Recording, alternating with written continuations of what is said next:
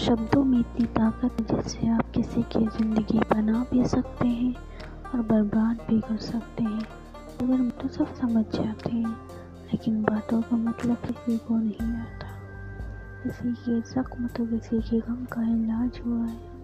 लोगों ने बांट रखा है मुझे दवा की तरह। कुछ लोग पसंद करने लगे हैं अल्फाज मेरे।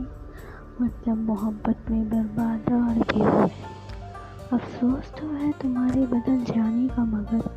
तुम्हारी कुछ बातों ने मुझे जीना सिखा